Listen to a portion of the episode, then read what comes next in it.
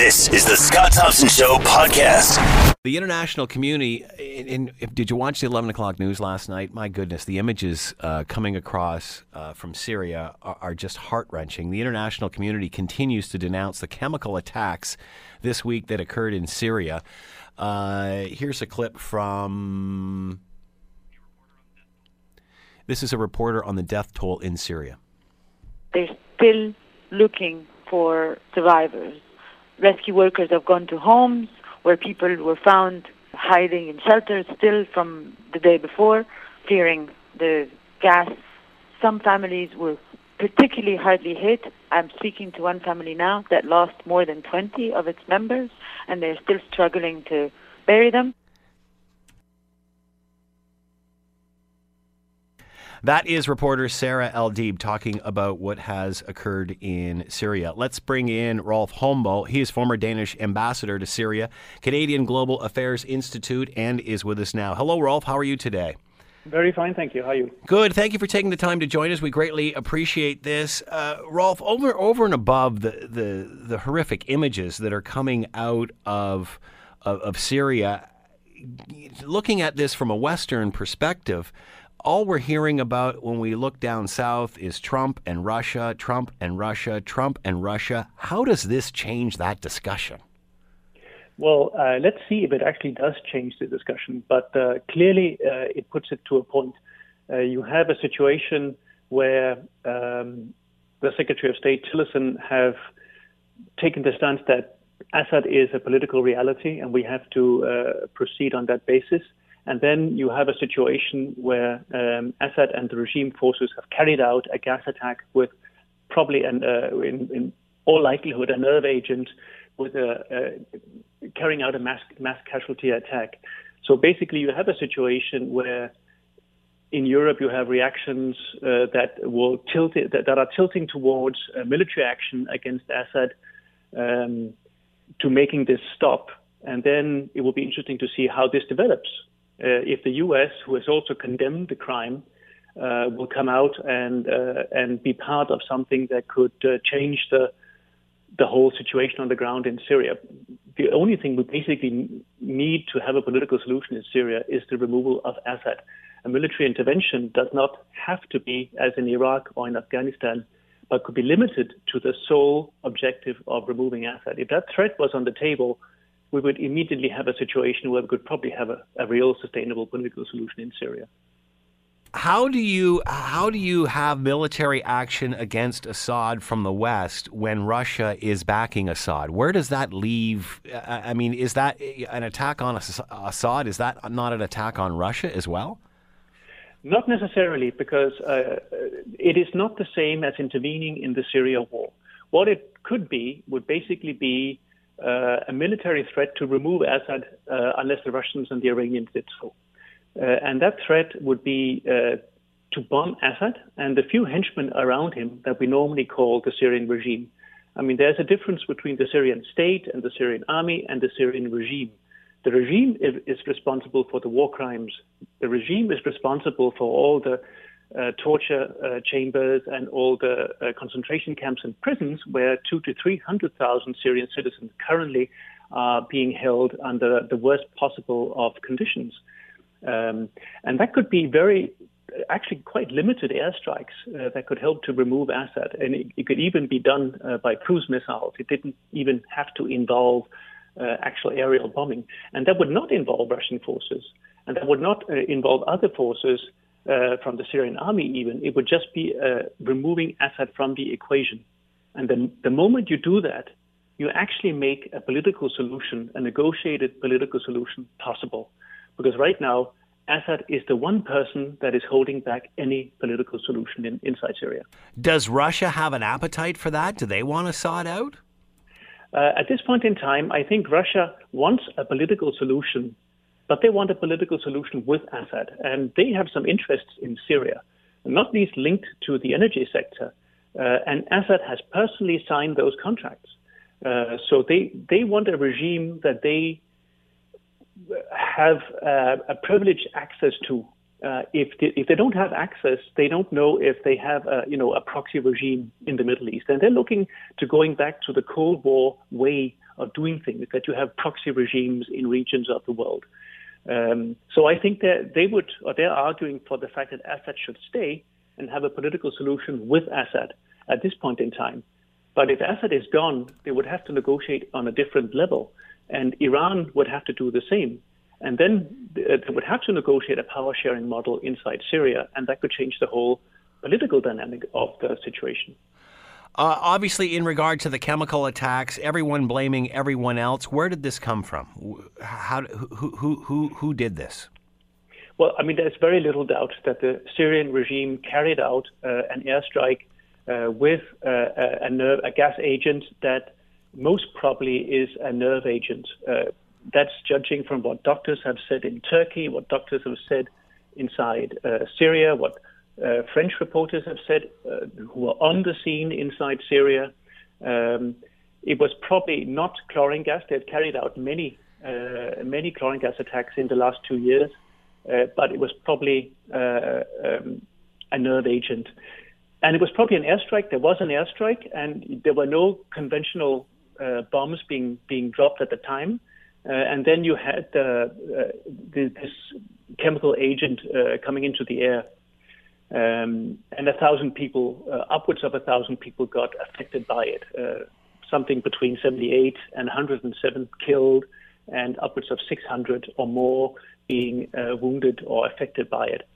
Uh, so basically, that's what it looks like if you look at all the facts. And then you have the Russian claim that they were bombing a chemical warehouse facility, uh, which is strange because the Syrian regime did not declare this chemical storage facility when the UN's organization to remove the chemical weapons after the 2013 attack were in Syria. And if they actually bombed a chemical warehouse facility, that would be a war crime in itself. So basically, we are in a situation where the Russian is, is, claiming that they were bombing gas that was actually on the ground, and that was the same claim that the Russians used for the 2013 attack when it turned out to be a blatant lie. Hmm. So we have a situation where they're trying to mitigate the effects of what the regime has done. How does Russian feel knowing that it's being drawn into this, labeled as a part of this war crime?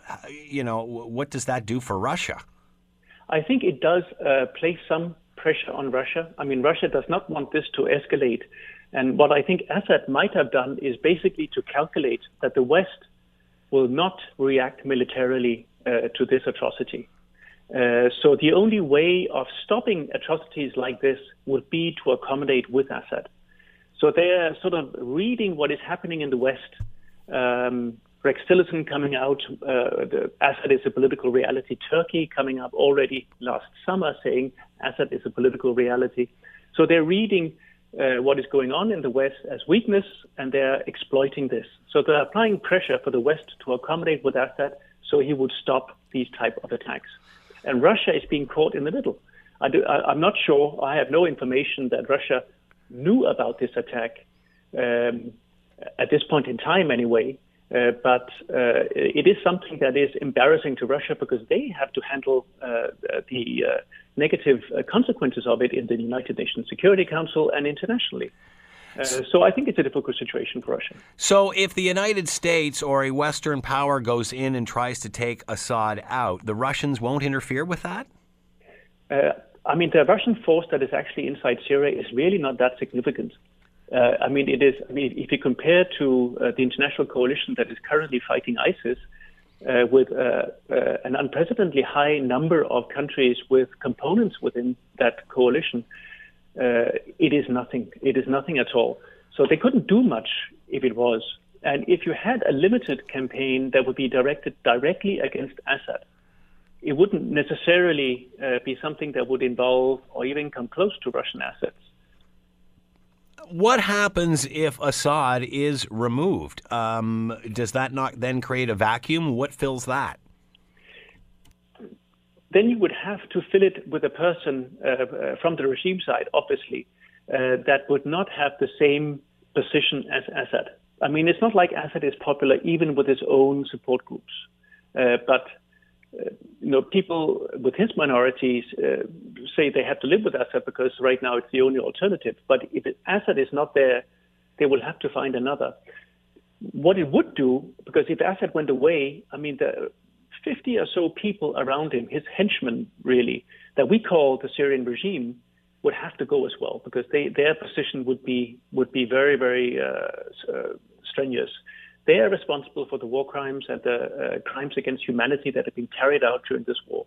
So they would go different places. That would mean that the security apparatuses would no longer be necessary to keep you know the the people in repression. And as long as you don't have that, you can actually negotiate a political solution. Right now, Assad as a political solution with Assad basically is a solution where uh, the opposition would be offered access to to uh, the if you want soft minister post in the government, the social and the economic posts, whereas army, defense, and uh, security, obviously, and the justice sector would stay with the regime, which basically means nothing is changing. So if you could arrive at a situation that Assad is not there, that one thing alone would make it possible to negotiate a power sharing model like you have in Lebanon. The power sharing model that ended the Lebanese civil war in 1990 has, for all its drawbacks, has proven able to keep the peace in Lebanon, which has been under strain many times, but it has it has hold uh, hold tight since then. And it's a system where you have the, the, the various sectarian groups, uh, they, the Christians, the Sunnis, the Shias, Alawites in the case of Syria, they share power, political power, and they have checks and balances against each other. And they share the military power uh, through a joint military council in the first phase, and then slowly these groups would merge into joint uh, military and security forces. Assad is saying that he is just fighting terrorism. How does he justify this? Well, basically, any, anybody, excuse me, anybody who's against Assad is called a terrorist. Mm. Uh, so that's, I mean, he's just using uh, a word that has a certain ring in our countries yeah. uh, to, you know, denote uh, his opponents. When he when he says terrorist, he means uh, opposition and he means rebels of any color. They're all terrorists. So, I mean, if you look to who's fighting ISIS, uh, the Syrian regime is studiously trying not to fight ISIS. They have they they actually support ISIS financially by buying gas and uh, oil from them on a monthly basis at uh, millions of dollars worth. Every single month they're doing that. Uh, the U.S. and the UN have put people on the sanctions list for being Assad's intermediaries with ISIS in doing this. Um, so, I mean, they have no interest in fighting ISIS. They have an interest in fighting the moderate rebels. So they concentrate their attacks on the moderate rebels that they call terrorists. And ISIS, they let grow because it looks the rebels, it makes the rebels look bad. They all look like extremists, which is not the case. The, the big bulk of the rebel force is moderate rebels, but they look like they're all extremists because you have something like the Nusra Front and you have something like ISIS. Uh, how long can Assad keep this up? I mean, there, there's not much of his country left. How long can he keep this up? I think the strategy of Assad basically is to keep pushing out the rebels from the central part of uh, Syria. Uh, he knows he probably cannot push them out of all areas of Syria, but he wants to push them into areas that are not viable as uh, independent entities. So what is happening is he's concentrating his forces to removing the rebels from the eastern suburbs to Damascus, which is the biggest rebel threat to his rule because it's only a few kilometers away from his his uh, uh, fiefdom. And he's trying to push them out of Hama and other areas in the center of town, like he removed them from Aleppo. So what is happening is that the Sunni majority of the country is being pushed into reservations on the perimeter of the country. The Idlib pocket up in the north towards the Turkish border and the Daraa pocket and Golan pocket down to the south to the Jordanian border, uh, which would basically mean that in the first instance, if there is a peace solution and he's pushed out the rebels from the central part of town, uh, sorry, of, of the country, he controls the viable infrastructure, economic, physical infrastructure. He can, has the sea access, he has the access to the different uh, borders. His part of the country would be viable. And then I think he hopes that he could bring in the other parts at a later stage in time. Uh, we obviously we we've all seen the images which were on the news last night. How does this change the discussion when the world is condemning what is going on? Will this be in another 24 hours another news story, or d- does this have legs?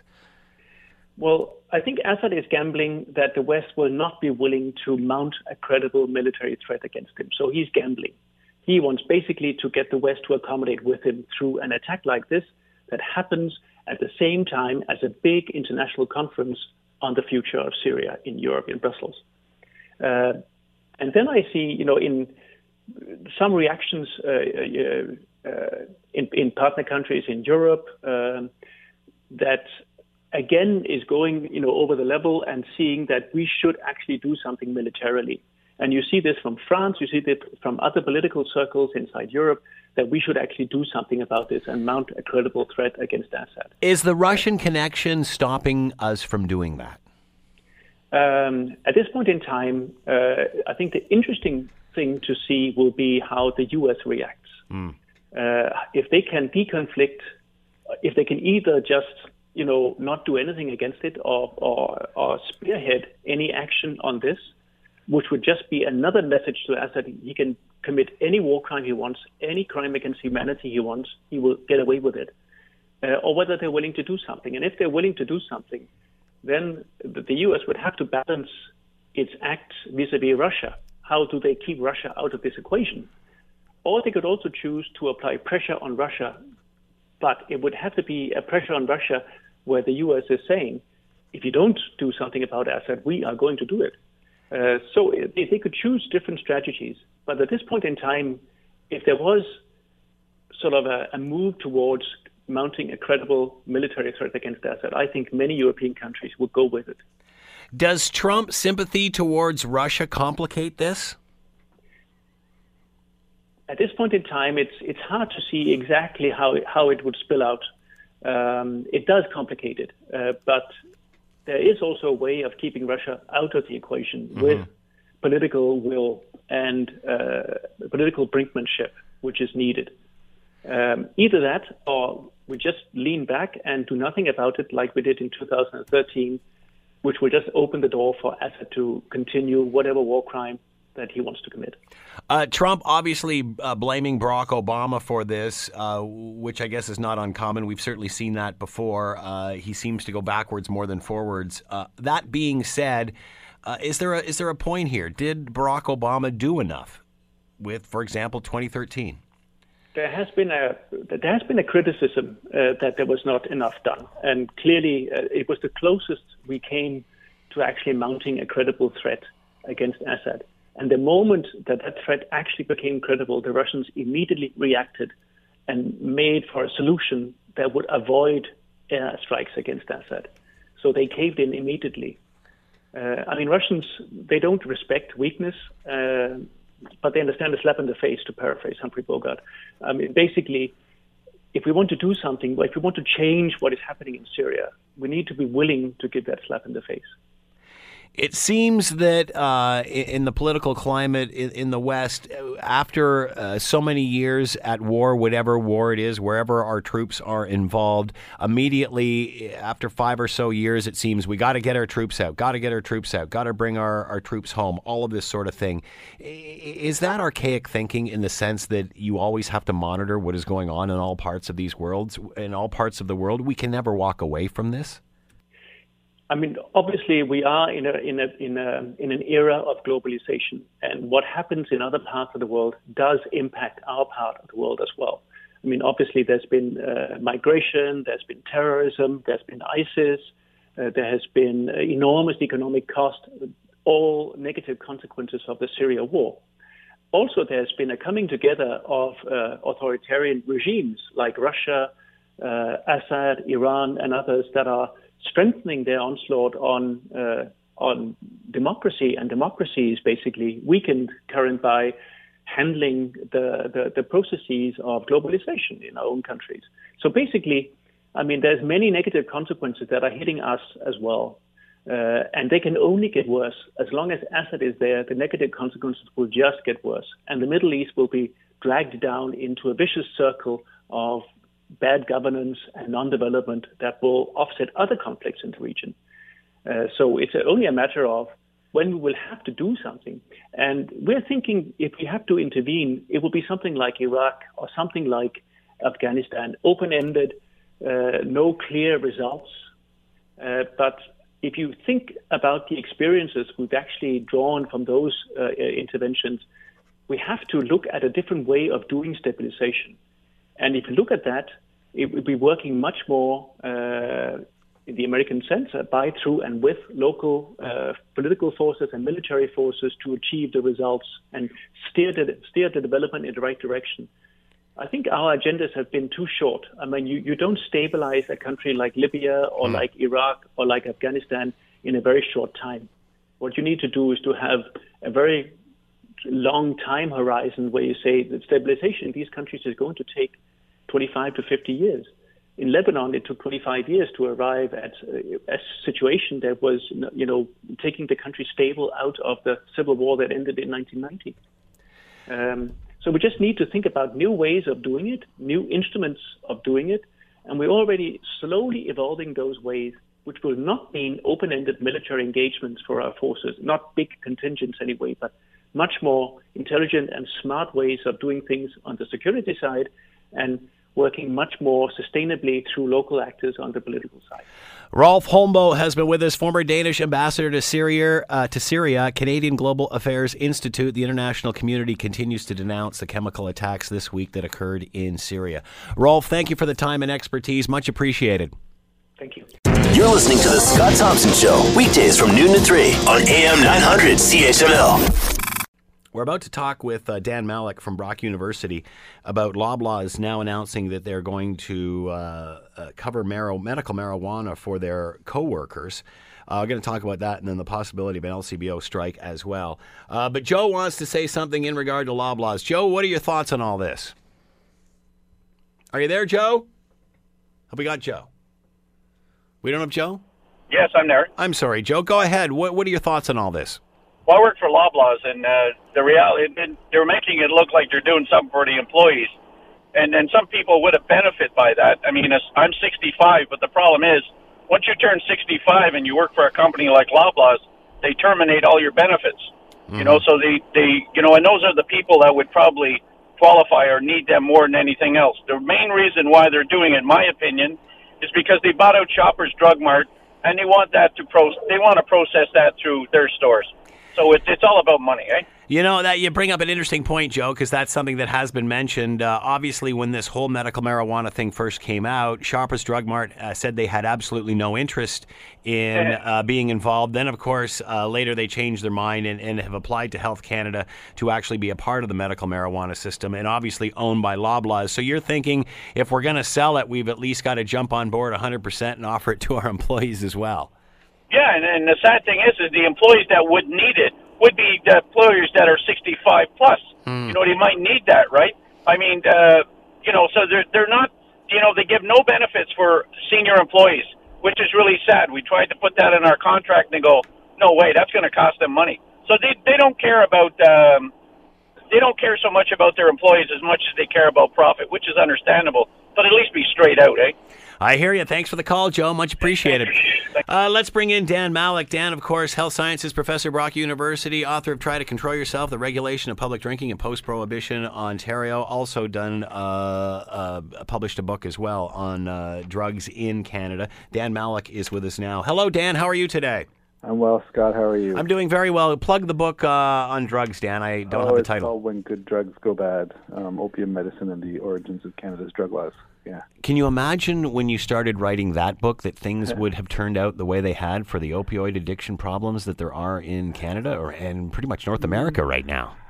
Uh, I, I don't know if I could have predicted that, but I'm I'm not surprised in retrospect, given that a lot of the origins of our drug laws were around um, sort of medic prescription dr- drugs used for prescriptions, right? So opium was a major prescription drug, mm-hmm. and, and, people getting hooked on it that way. So it's very much like deja vu all over again, right? Wow. As far as what happens in a very much more comp- uh, pharmacologically complicated uh, system. I'm going to ask you another very complicated question, which I'm sure you don't have the answer to. How, how do we get out of this? How do we how do we fix this? Uh, yeah, you're right. It's a got an hour and a half. Yeah, yeah, you got an hour and a half just to get started. Uh, it's yeah, it's going to be a really uh, difficult um, challenge. I think that one of the one of the problems we have is we tend to get stuck in um, looking for another regulatory way to deal with a problem that, in some ways, comes about because of the regulatory system we have.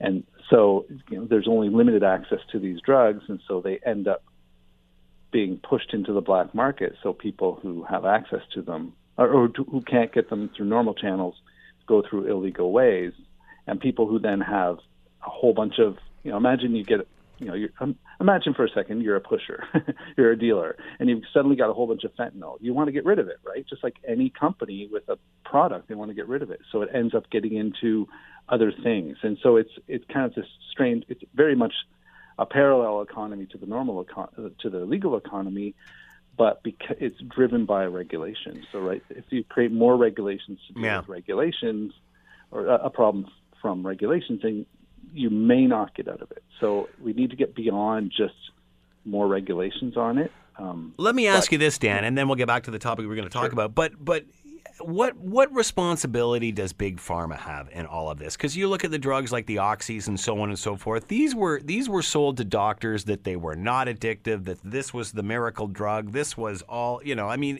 yeah. and and I don't think doctors would have continued to prescribe it the way they had had they figured figured out there was going to be a problem like this ten years down the road. So what responsible does big what responsibility does big pharma have in all of this?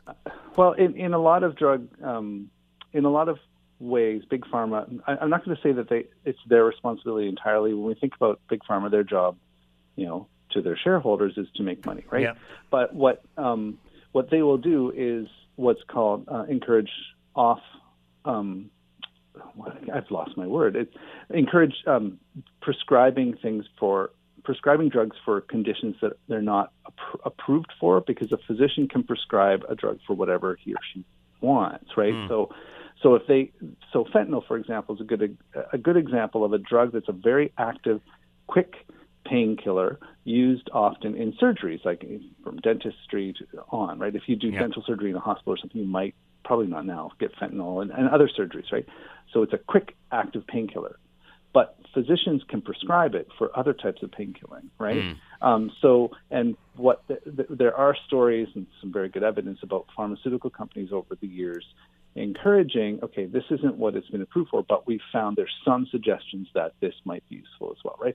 So there might be that that part of it. There might also be physicians um, finding good, valuable use for it, and there could, but but but the blame doesn't just go in one direction, right? So I don't want to be sitting here. It's it's such no. an easy target to beat on big pharma, and, mm-hmm. and there is certainly a responsibility because their job is to make money off these drugs. I just don't feel comfortable when I'm watching a cable show and yeah. all of a sudden I'm seeing talk to your doctor about mm-hmm. this. Mm-hmm. I mean, yeah. you know, an erection drug is one thing, mm-hmm. but once they start, you know, getting into well stuff that the average person even if you have this condition probably doesn't isn't that qualified to make that that choice. So right. now you've got a, a, you know a patient, a customer who comes into a doctor. And goes, well, what about this uh, drug I saw on TV? Why don't I use that?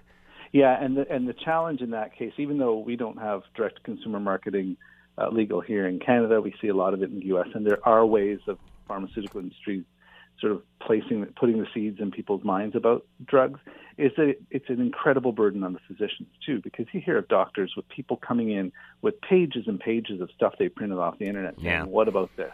And the docs have to kind of look that over, right? So sometimes they have to deal with the quickest information, uh, accessible information they can.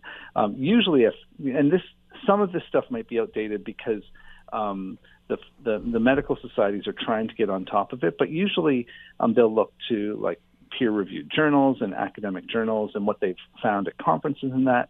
But the farm, but there's also ways for um, for companies to get their articles sort of ghost written or whatever into right. journals. So that, that that's why a lot of journals now will have what's um, what's called a conflict of interest disclaimer where you'll say, you know, this research may have been funded was funded by these agencies and stuff like that, right? Mm. But again, you have to it takes a long time to sort of follow the money, right? Or to yeah. even follow the credibility. So sometimes docs or or and and even I have some very intelligent um, colleagues and students who try to figure out who really wrote this and stuff like that, and, and it's it's tough to do. So Hmm. so there's that component of it as well. All right, Loblaws uh, has announced it's covering medical marijuana for its coworkers. Uh, uh, your thoughts on this? Your first reaction? Well, I did hear the the caller you just had in uh, and his concerns about not being covered by um, for for people who have retired. Um, it, there, I think there is an element of sort of cynical self interest because Loblaws owns um, uh, shoppers, and, and they are definitely lobbying to have to be a medical marijuana vendor. Um, but that notwithstanding, sometimes good things come out of not necessarily the best intentions, right? So what we're seeing, if you see a big company that is saying we are now going to cover medical marijuana, and it's very, it's for, I don't, I didn't hear if you said earlier, it's for very few conditions. It's Yeah, for it- certain conditions within MS, Yep. and you know things that have really been shown to be um, for medical marijuana to be valuable for, Yeah. although there are many others, right? Um, it, it does open the door, right? So it, it sets a new precedent for for other companies to do this, and I think that that's a really good thing because um, it, it adds to some of the legitimacy of of these substances as medicines. And one of the things that I don't think people spend enough time thinking, uh, re- recognizing is that insurance, the insurance industry, is a very cautious industry. So if they're because they don't want to lose money, right? so if they are saying these are, are the, the the research shows that this is useful. Um, that there is an element of you know we've really done our due diligence here because we don't want to lose money and we want to make sure that we're not just throwing like letting anyone have medical medical cannabis. That's one side, but the other side is also the optics of it. And MS and cancer are high sort of emotion related. Um, they, they get a lot of emotional play, right? So the optics are good for saying we're going to help our our um, employees with these conditions right? So it's so it's a, a real dance of the the, the symbolic um, coverage along with some valid research, along with the economics of it, all playing together there. Uh, one health plan strategist said insurers won't cover a drug until it passes clinical trials, uh, has been approved by Health Canada, and assigned a drug identification number, a DIN. Uh, where are we with medical pot? I mean, we've heard a lot that you know there just isn't the evidence there. We've heard that the evidence is there. Where are we on this? And and does Health Canada recognize this? Um, uh, well, there's I don't think there's a DIN number yet, but Health Canada does have its own licensing system for medical marijuana, so it's definitely something that is recognized um, as you know with with certain controls on it, right? You know, I mean, Do we need are- more? Does there does there need to be more medical evidence here? Um, th- more evidence is useful. The, the challenge is that the DIN numbers are not applied to what are considered, I- my understanding is, natural health products. Right, and that's what, And- and this is considered a national, a natural health product. Yeah, yeah. Until they start, um, you know, extracting and modifying and things like that, it becomes more of a pharmaceutical. It very much looks like a pharmaceutical business these days. A lot of the medical marijuana companies, um, and some of them are really trying to legitimize themselves as something other than just a bunch of guys growing weed and selling it, right? Uh, because they are. They're much. It's much bigger than that. But um, yeah, there this is a whole new field. If you think about the length of time it takes to do uh, drug trials and to do um, and to do the kinds of controlled on uh, uh, the way people are consuming this, and, and then the different forms of drugs have to be um, assessed as well. So if you go from smoking it to some kind of oil or things like that, that has to be assessed.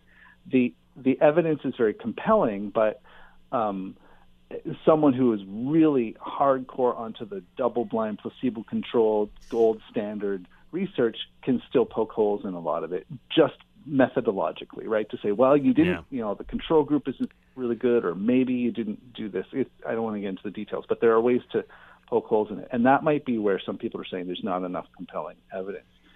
But some of the basic stuff is really uh, fundamental, like the nausea component with um, with uh, with chemotherapy. And they've talked they've talked about uh, uh, pr- prescribing it for that or allowing that in MS, but that's pretty much where they are at this point. And obviously, Yeah. only a fifteen hundred dollar um, uh, coverage per year, which you know is quite low, I guess, for Yeah. for, for this sort of thing. Um, where are the insurance companies on this? Man, this opens up a whole other can of worms. Yeah, and I- you know, I- insurance companies are always you know uh, watching the, the you know the the pennies and dimes and stuff. So this just seems to be opening up a can of worms that will make insurance companies broke. Yeah, I don't know if that's the case though, because um, you know insurance companies cover a lot of expensive drugs, right? I don't know if you hear stories of people's doctors saying, "Do you have a drug plan? Because if you have a drug plan, I'll give you the the non-generic. If you don't, I'll prescribe the generic, right?" Um, so there's, I mean, and that's not really nice to the the, the drug company or the insurance companies, but they're insurance companies, right? Yeah. Um, so, uh, yeah, I don't know where they are, but like I said earlier, I mean, they, they spend a lot of time looking at not just part of the thing insurance companies are trying to do is sell their plan. So when they add certain things, it's in Good point. Yeah, makes the plan to- more attractive. yeah, exactly. So that's why we see other things that also haven't gone through placebo-controlled, double-blind, gold standard trials, like um, chiropractic and naturopathy. And I'm not, I'm not um, attacking those at all, but I'm saying there are things that appeal to um, the customers, right?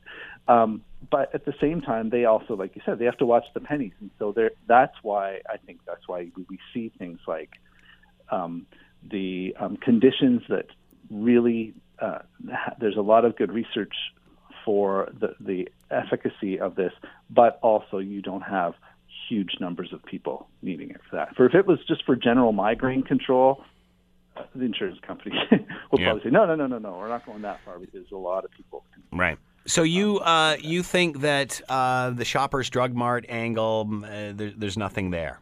No, I think that that's part of it, but I think that whether or not it's a cynical ploy to sort of Right. um, legitimize medical marijuana in advance of um, the shoppers be, possibly becoming a vendor of it, it also can have the positive effect of legitimizing it within the insurance uh, uh, business, and that can help people who who may who really need it if they have a drug plan.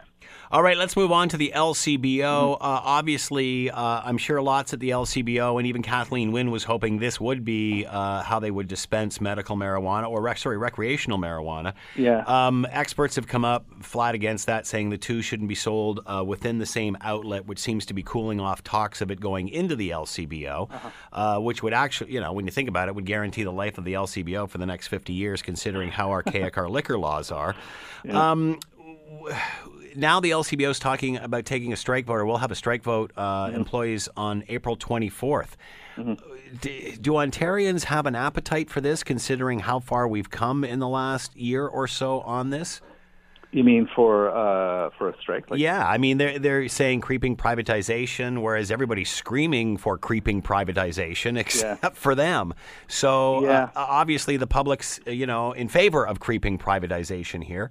Uh, Yeah. Where does this leave the LCBO and their employees? Yeah, it's a it's tr- it's really this is a really interesting one because it's very rare that you see sort of business and labor uh, agreeing on something. Right? Um, when it comes to booze, often they do, but in this case, he's got the LCBO, if you consider it the business, and the union both saying we shouldn't be going so far. Right? So you don't usually see that, um, but but your question is, does Ontario have a, a, um, a, a, time for this sort of thing? Uh, I think that what we're seeing is a pre um, strike vote, like a negotiation time, Right. uh, sort of circling of the wagons or whatever you want to call it. It's a terrible term, right?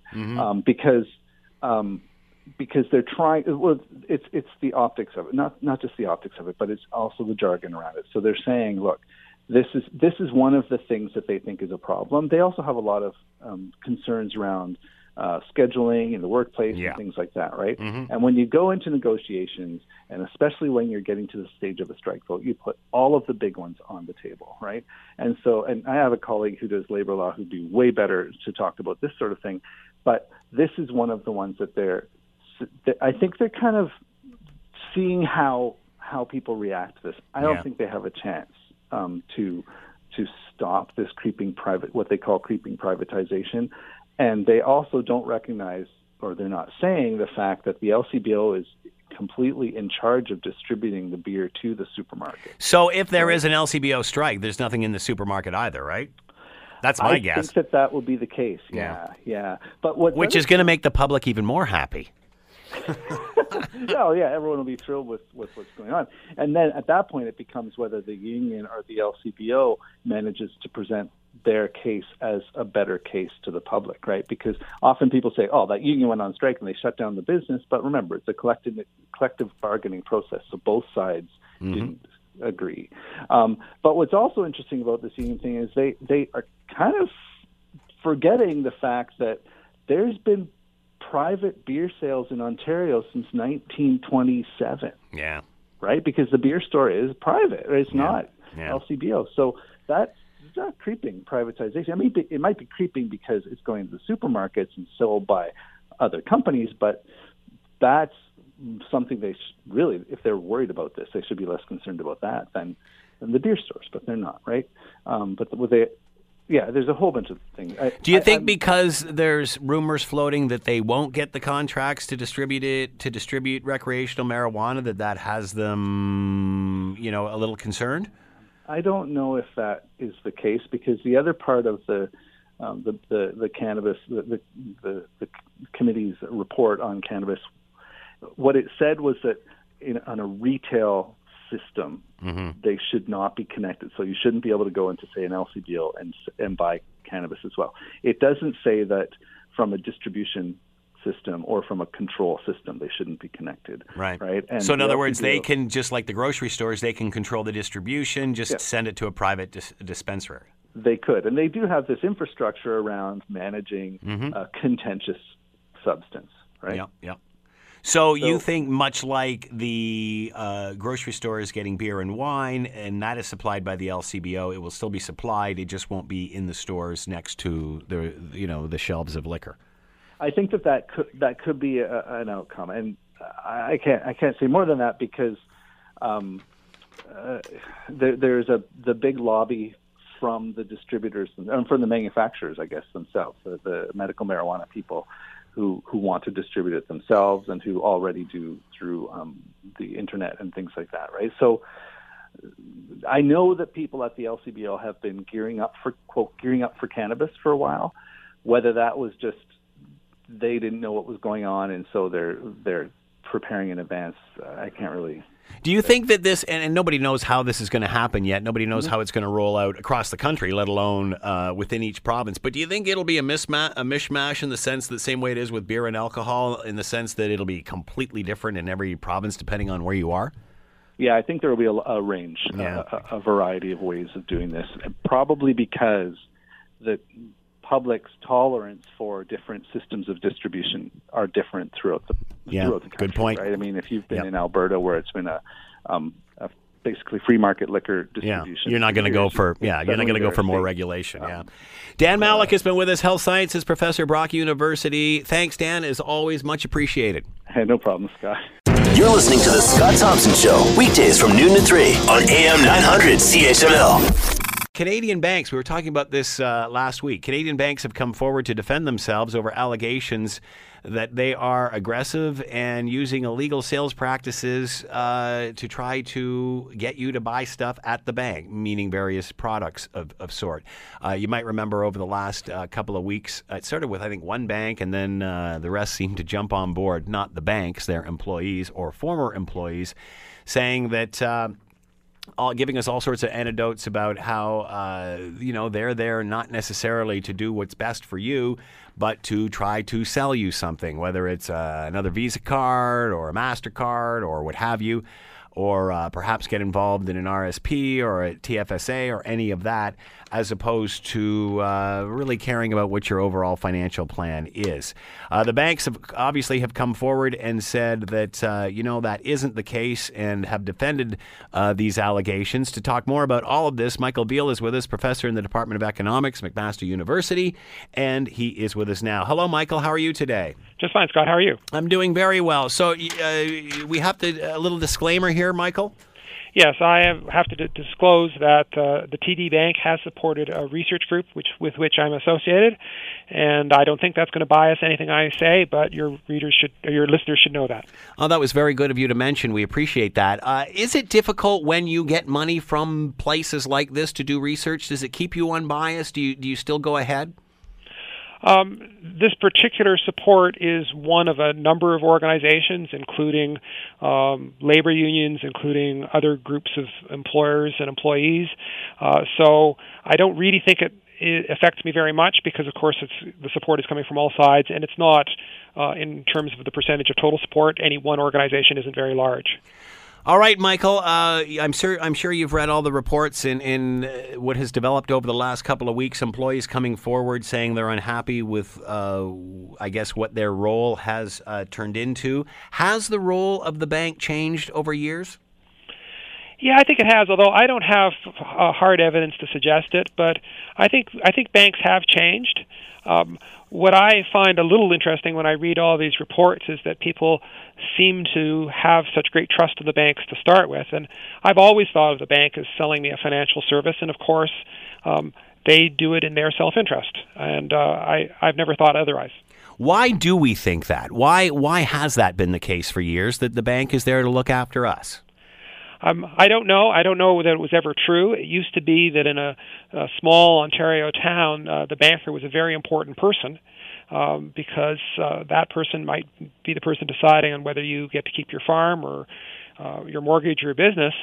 Um, but I think it was always thought that that person was acting in interest of the bank, and and I think what's happened a little bit in in, the meantime is that perhaps people have gotten to think uh, from all the advertising and things that, that the bank really is on your side. Um, and I don't think that we should have changed our opinion. I, I think whenever we go into the marketplace, uh, we should always recognize that the people who are trying to sell us stuff are doing so for a reason, and it should be buyer beware in every market. Is it the banks that have done this on their own, or are they just reacting to what the market's doing? And by that, I, I mean, you know, uh, at one time, as you mentioned, it was the bank. The bank is is, is where you did all of your financial, uh, had all your financial dealings. There were, you know, you didn't go to a mortgage broker, you didn't go to a financial advisor, or any of these people that are outside the realm uh, of a bank. So, are, are, they just not trying to cash in on that, so to speak? Uh, because we've changed as as consumers, have we not? Yeah, I think they are. I mean, one of the things is that banks used to make a lot more of their money by simply, in effect, borrowing from their depositors and lending it to, to other people. Uh, now banks make the majority of their money by selling services, um, credit card services, and other sorts of transaction services. Uh, and so, of course, that's where they're they're putting their their uh, efforts to try to make more money. And more and more, they want to play in the investment space. Um, they have, of course, this retail market. They've got buildings. They have contact with customers there. Um, they want to parlay that into selling investment services. And the investment business has always had this sort of side to it. I, I was just thinking about the the movie about real estate, the Glengarry Glen Ross. I don't know if you remember that movie, mm-hmm. right? I, I do think there was always that side uh, to financial business, and basically the banks have moved in there because they've been allowed to. Um, and you know, in many cases, they probably serve people well. But again, I think buyer beware is always the most important watchword. It seems there was a bit of a learning curve there for the banks that the customers kind of got away from them. Then they figured out what was going on, so then aggressively went after them. I, I can think of my own experience with, with you know having a house and, and a mortgage and such. And I remember my mortgage coming due and the bank doing absolutely nothing for me. And I remember I had to jump through hoops just to get an appointment. And it just seemed that I was doing all the work and and then somebody and uh, then of course I, I, started investigating mortgage brokers and this sort of thing and, and just educating myself and realizing that there was other options and alternatives there um, and I remember when the bank called me, a reputable bank, a big bank, and, and I said, I, I, remember saying to them, uh, well, you know, I've, I've, I've got a mortgage broker, and, and, and, you know, they say this. And the lady didn't even try to defend the bank. She just said, well, we can't compete with a mortgage broker. And that was that. That call uh, went, and I, I, I, never thought anything more about it. Then it was maybe two, three, four years later, I get a call back from my bank because my mortgage is no longer there. Uh, and, and, and wanting to interview me and ask me all kinds of questions about their performance. And, and I, I remember saying to that person, you know, I told the lady I was going to a mortgage broker, and she just basically said, nothing we can do for you. We can't beat a mortgage broker. And I remember the person on the other end of the phone saying, they actually said that to you? and I said, yeah. So there was a time when they really didn't give a damn, but now it seems they do. Yeah, they're competing. Yeah. And, you know, there's good sides and bad sides to competition, like in any other market. Uh, and this is part of what we're seeing. So, uh, how does the consumer be aware? How does the consumer wade through all of this? Because there are more options now, and with pensions and things being the way they are, we have to do more for ourselves. How do we wade through all that? Well, you have to be vigilant, um, and you have to try very hard to understand what's going on, and sometimes it can be complicated. Uh, but in the end, the basic thing that you should be looking for in any transaction is how the bank or the financial um, intermediary with which you are interacting, how that person or institution is going to get paid, uh, where what sorts of payments are, are, going to be made, and you know how much and when, and obviously think about whether there's some other alternative that would save you money and whether it's worth it to change to that alternative. Are you surprised the banks are reacting to this information that came out a couple of weeks ago? No, uh, it actually made an appreciable difference in the shares of some of the banks. Right, uh, they their stock price fell on this news. Uh, it's bounced back a little since, but it's it's quite interesting that the reaction was so strong. Um, I I don't quite know what to make of the reaction of the banks. I, I think there's been some of it that's been denial, and some of it has been um, yeah, this is something we need to work on. And I don't quite know, you know, which bank is where at the moment on this. The the message that can coming out is a little bit confused, which is a little unusual, right? Because normally these people are right on target, uh, but they seem to have been on both sides on this one. Uh, there was uh, one scenario where uh, uh we take we take uh, I'm, I'm sorry, I'm reading this as, as I'm speaking to you, but uh, there was one bank executive that said that uh, they take complaints very, very seriously, and then uh, put out a number of uh, of all the uh, the various. This is Scotiabank CEO Brian Porter uh, said we take these sort of allegations very, very seriously. He said in all of the transactions that they did last year, they only got eight complaints, but we acted on those eight very seriously. Is that denial? I don't know, right? I, I mean, I think that when the CBC runs this story and they say that they they got uh, thousands of emails from employees of banks um, saying that they have been pressured into some of these behaviors, which, if not illegal, are certainly borderline. Um, that rings true to me. I, I I do not believe that this story is being exaggerated. On the other hand, um, like I say, in any market, whether it's the market for cars, the market for uh, um, real estate.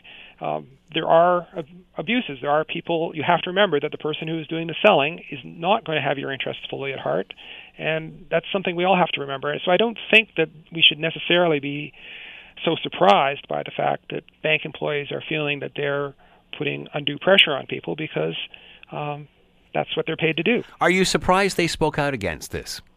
Well, not a lot of people have been speaking out on the record. Mm-hmm. Uh, a, a lot have been saying that they're they fear their jobs. I do wonder. I mean, I'm not in the banking business, but I do wonder that these sorts of pressure techniques on the salesperson side, it strikes me as they're they may be counterproductive. There's a lot of literature that suggests that this sort of um, competitive uh, culture, where you try to put one employee against the other, can sometimes bump your short-term results but usually hurts your results in the long run. And so I kind of wonder whether the banks have allowed some of their shops to fall into a trap where they've you know worried so much about the short-term results that they've gotten themselves into a culture uh, which in the end won't be good for them either. So, uh, obviously, as you mentioned, in the end, this is a business that's trying to sell you a product. That's how they survive. That's how they generate revenue. Every business does that. On the other hand, um, is perhaps creating a sales environment not the right way to go? I mean, the difference between going into a store where the where the employees are paid on commission as opposed to salary. Yeah, I, I, I think it may well be that. I don't know because, as I say, I'm not in the banking business. Um, but I think certainly the last month is, is evidence for the position that they've tried to overcook things. Have the banks learned from this, or what can they learn from this? I expect that the, the banks have not fully adjusted to the fact that their their revenue source is a lot different than it used to be.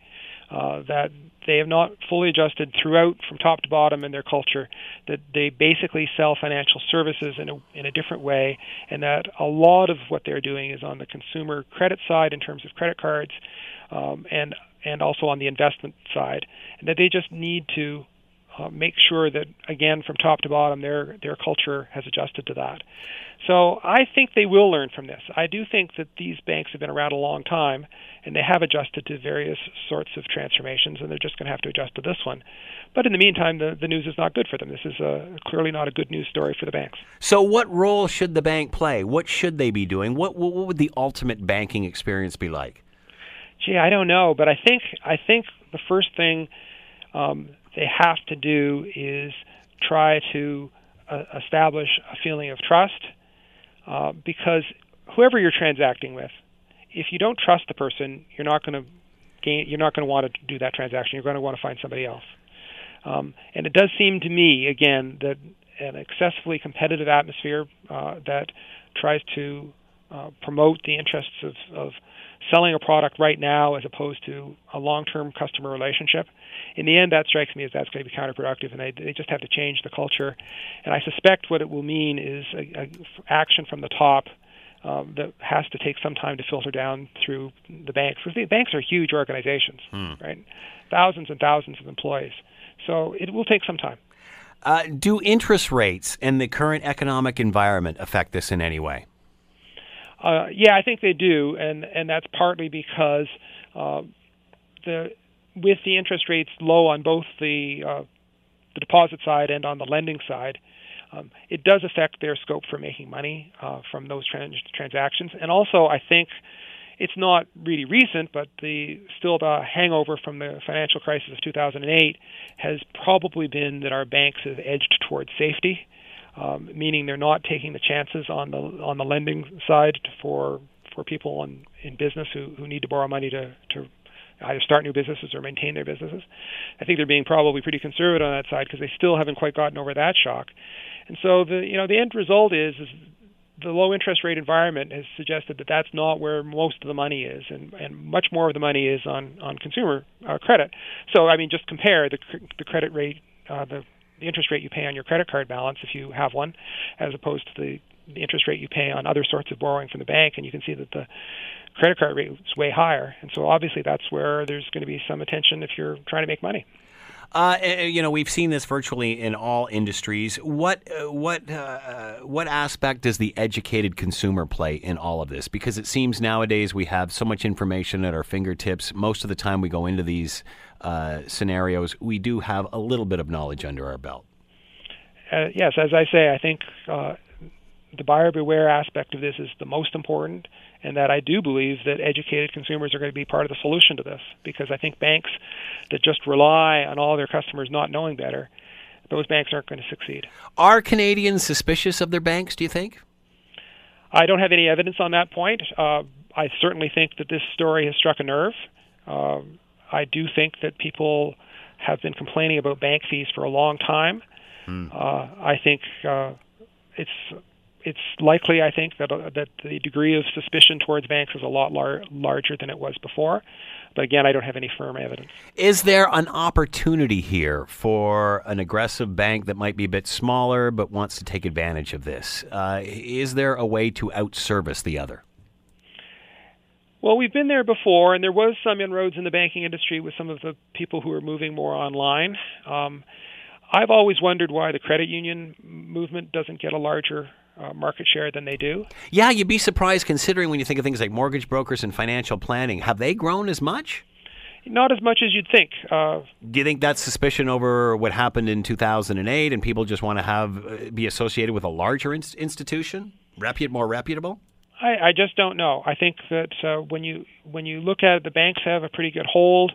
Uh, they they participate in, in lots of different ways in the economy.